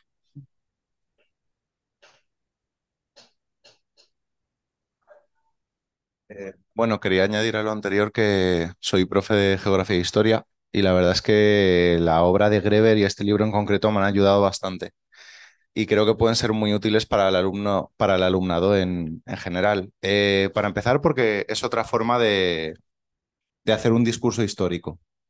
Eh, no sé cuán de acuerdo estarían con hacer un discurso histórico a la manera tradicional, pero el caso es que tú cuando des la prehistoria puedes darle la vuelta, cuando des la ilustración puedes darle la vuelta, cuando empiezas los temas de historia eh, un nuevo año, dices, bueno, bueno, vamos a recapitular, eh, vamos a hablar de la prehistoria y la historia antigua que habéis dado en, años anteriores, pero de esta otra manera. Eh, así que puede ayudar bastante a subvertir en el aula. También puede servir, y ahí el posibilismo de Greber, que yo puedo criticar y que podemos hablar sobre ello, el posibilismo de Greber creo que puede ayudar, ayudar a un alumnado que creo que tiene ahora problemas con los tiempos que vienen y que puede estar relacionado, ¿no? Yo creo que sí, con los problemas de salud mental que vemos en las aulas, con la, los ataques de ansiedad ya al principio de la secundaria, eh, porque parece que estamos metidos en una atracción demoníaca de un parque de atracciones de pesadillas y esto va para abajo y no se puede hacer nada. Entonces Greber te plantea la posibilidad de que sí, que se pueden hacer cosas y aunque lo pueda criticar a, a un nivel intelectual, con mis pocas lecturas, la verdad es que a nivel de profesor me viene genial. Eh, y a los alumnos creo que también. Y luego también les puede ayudar para, para producir en el aula una didáctica de la responsabilidad que no esté al servicio del liberalismo. Vengo de, bueno, soy profesor en prácticas y vengo de que me hayan dado una chapa sobre cómo el 40% de la felicidad depende de mí, de mí como individuo. Eh, y entonces tengo que meditar y pensar en qué hacer con mi pequeña esfera de poder individual, quizá comprar algo y vender algo. Y, entonces yo en mi individualidad puedo solucionar mi mundo individual. Entonces Greber y Wengrow nos están ofreciendo una posibilidad emancipadora basada en grupos sociales, basado en colectivos y, y creo que eso como profesor es muy valioso. Y como ejemplo de cosas que podía comentaros, he hecho un pequeño juego de mesa para los alumnos está basado en el virus. No sé si habéis jugado a virus. Un juego de cartas eh, en el cual planteo eh, posibilidades en las cuales en una especie de tribu eh, alguien intenta usurpar el poder y pues lo que hacen los miembros de esa tribu es burlarse de él eh, para bajarle. Entonces gana el equipo que consigue mantener una sociedad más o menos igualitaria. Y habla un poco de la posibilidad de, de cambiar tu sociedad en base a tus acciones. Entonces, nada, que, que Greber me ha sido muy útil en ese sentido. Y una idea que se me ha ido ocurriendo. Pobre Wengrow. ¿Ha hecho algo Wengrow? Es difícil, yo también lo veo de, de coger esfuerzo. Eh, no, pues podría. Lo Eh. subo donde queráis. Donde digáis, os subo el PDF. Tenemos un plan. No, sí, no, no, claro, lo subimos. Sí, súper. Sin copyright ni nada. O sea, y lo bueno de que sea una copia barata del virus es que es muy fácil de explicar cómo se juega. ¿Habéis jugado al virus? Pues eso. ¿Qué? ¿Está Emilio? Que también quiere.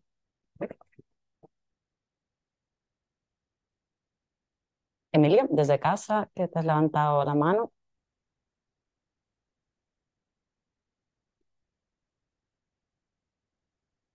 Bueno, creo que, no sé. No, no sé si nos. No sé, igual tiene. No. O sea, tiene la mano levantada, pero no sé si sin querer o alguna cosa. No sé.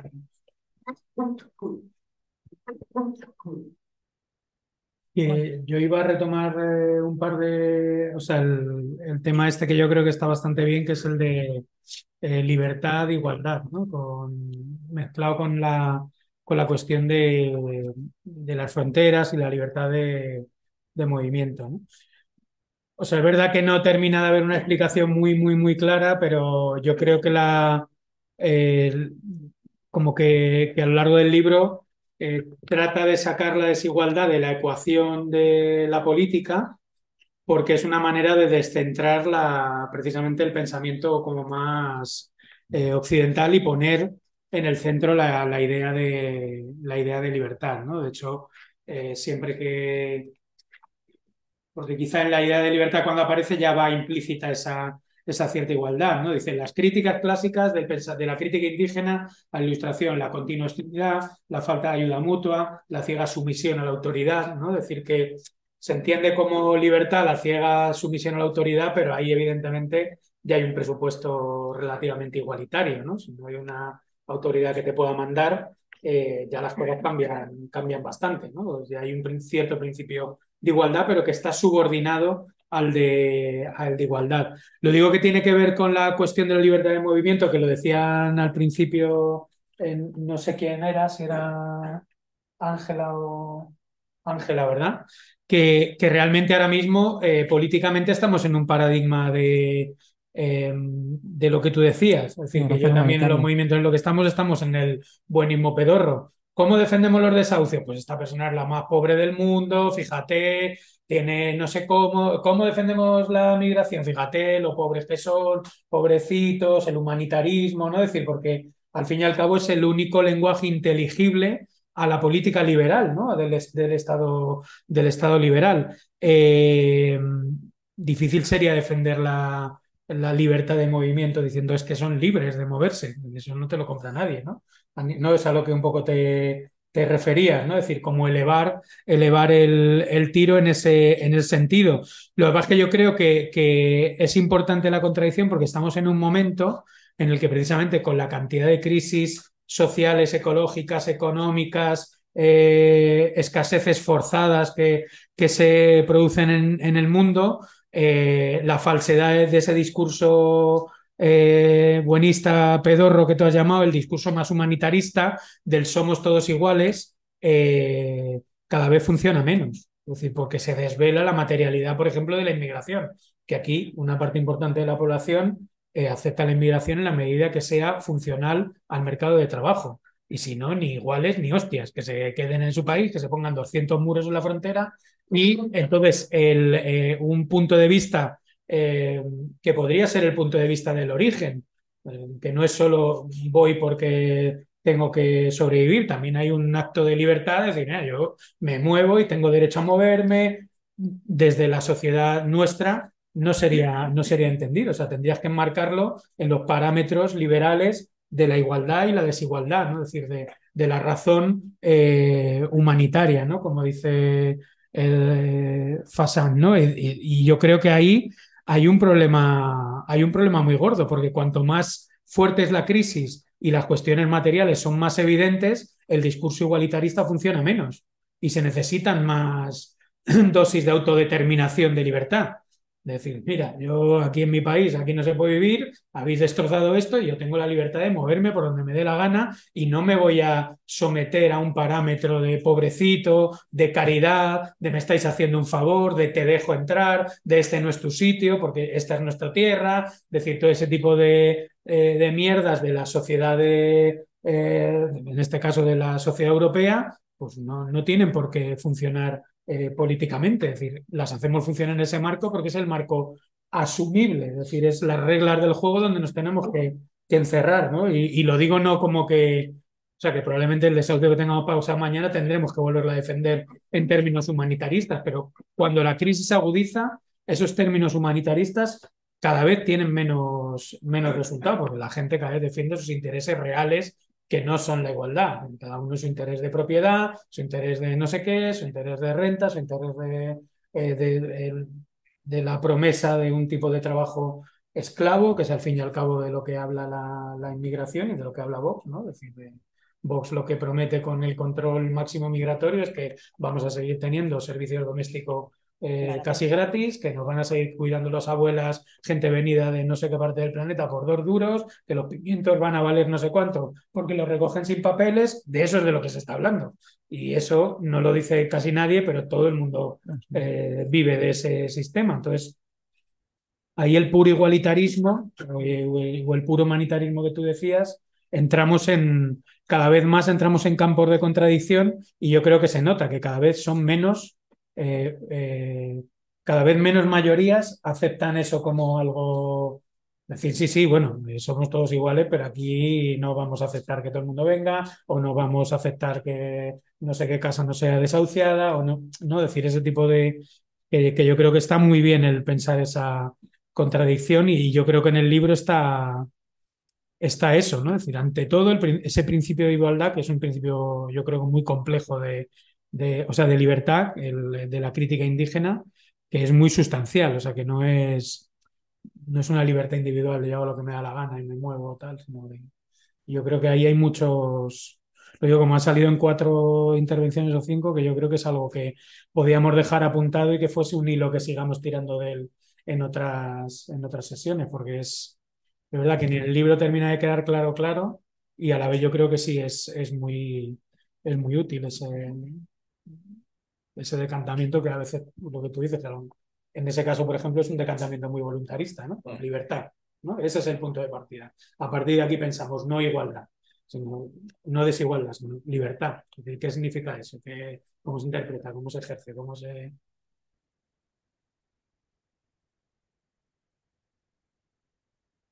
y que del tema de fronteras que había preguntado por ahí atrás al principio, eh, lo, que, eh, lo que podemos hacer mañana es mandar algunos libros que hablen de como de la historia de la construcción de, de fronteras, de no sé, algunos que conozcamos. Si alguien conoce pues de la edad antigua, de tal, yo particularmente lo asocio de lo que conozco más a la fase de construcción del capitalismo, por decirlo así. Eh, y construcción de Estado-Nación, tal, pero la cuestión de la frontera hay millones de...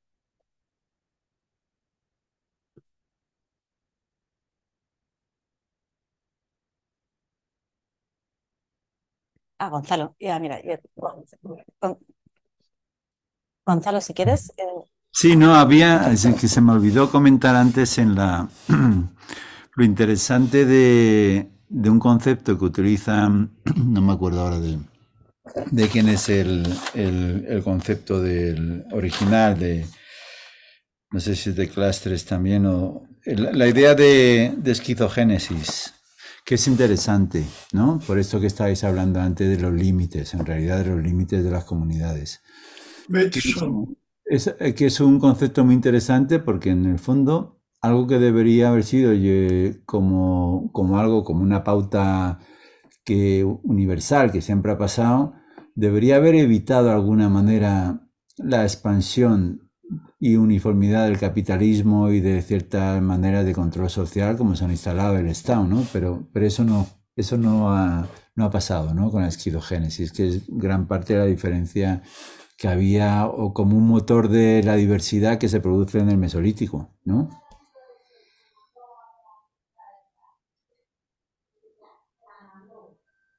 seguir con la línea de... el autor es Bateson. Ah, Bateson, eso era una clase de Bateson, sí. Bueno, no sé, lo que iba a decir cortado un poco con, con esta última aportación, iba un poco en las anteriores, un poco recogiendo, yo creo que a mí me da la sensación un poco que eh, se ha hablado de, de, la posibilidad de una antropología anarquista, se ha hablado también ahora últimamente de lo de la libertad y la igualdad. Yo tengo la, sensación de que las dos cosas se entroncan un poco. Bueno, yo tengo la sensación de que la apuesta de y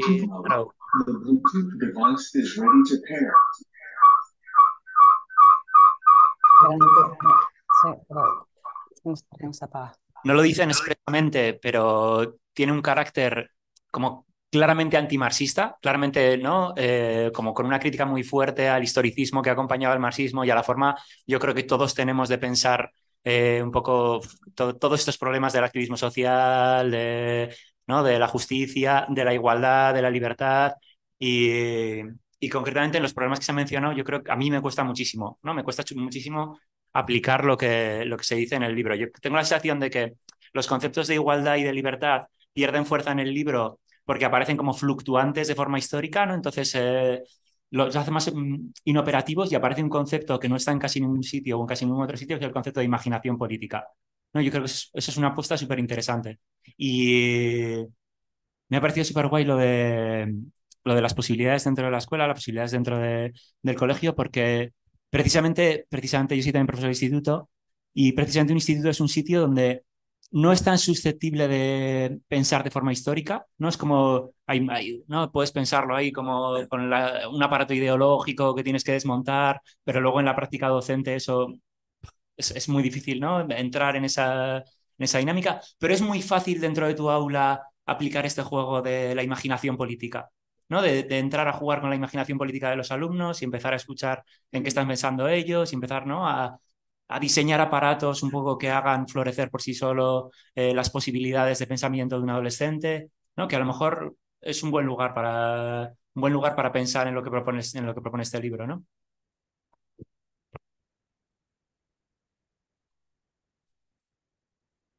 Pues, no. Sí.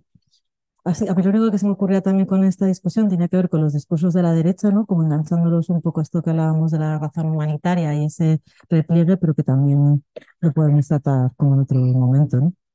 O sea que también como que cobra un poco de sentido ahí. Ah, mira, Vicente quería decir algo. Pero no te oímos. Eh, tienes que encender el micro. ¿El qué?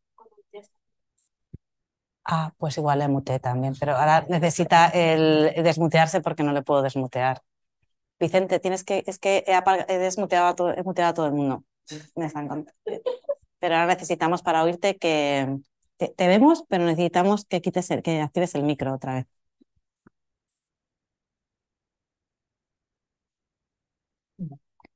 No, sí, es con el micro activado. Yo es que te lo he quitado, pero ahora ya deberías poder hacerlo. Tú le puedes decir que lo quite, pero no quitarse. Eso es. Yo no, no puedo quitarle el micro. Una autoridad centralizada siempre. Está claro. Nada, no te. tienes que. Sí, lo siento. Eso. Es abajo al... Sí. Donde pone mute, pero claro, se Ah, es que tiene el ordenador delante. Se ha desconectado. Se ha salido. Lo hemos perdido. Vale. Pues nada, pues nos quedamos con la intriga. Nada, pues nos vemos ya en dos semanas, ¿eh? ¿no? Sí, y sobre todo eso, ir pensando qué os apetece contar, que y lo veis, que en qué sesión sería, que no os asustéis, a Pablo asusta, yo lo voy a hacer mil veces peor, así que, vamos, no sé, que eso.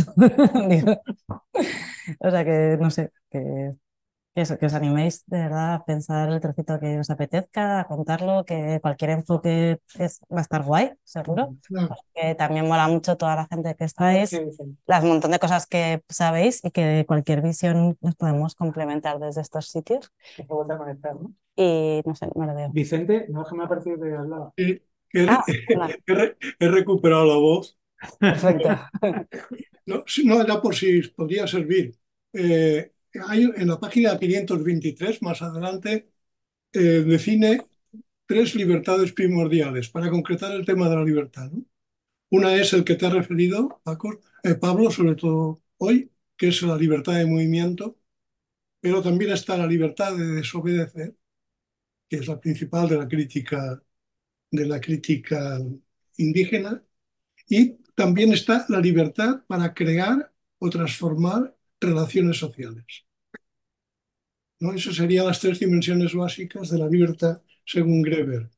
Y esto se acompaña en la página 539 con tres principios de dominación, que son la soberanía, la administración y la política competitiva. Entonces, no, no sé, en este juego entre libertad dominación se, se movería esa filosofía de, filosofía política de la historia. ¿no?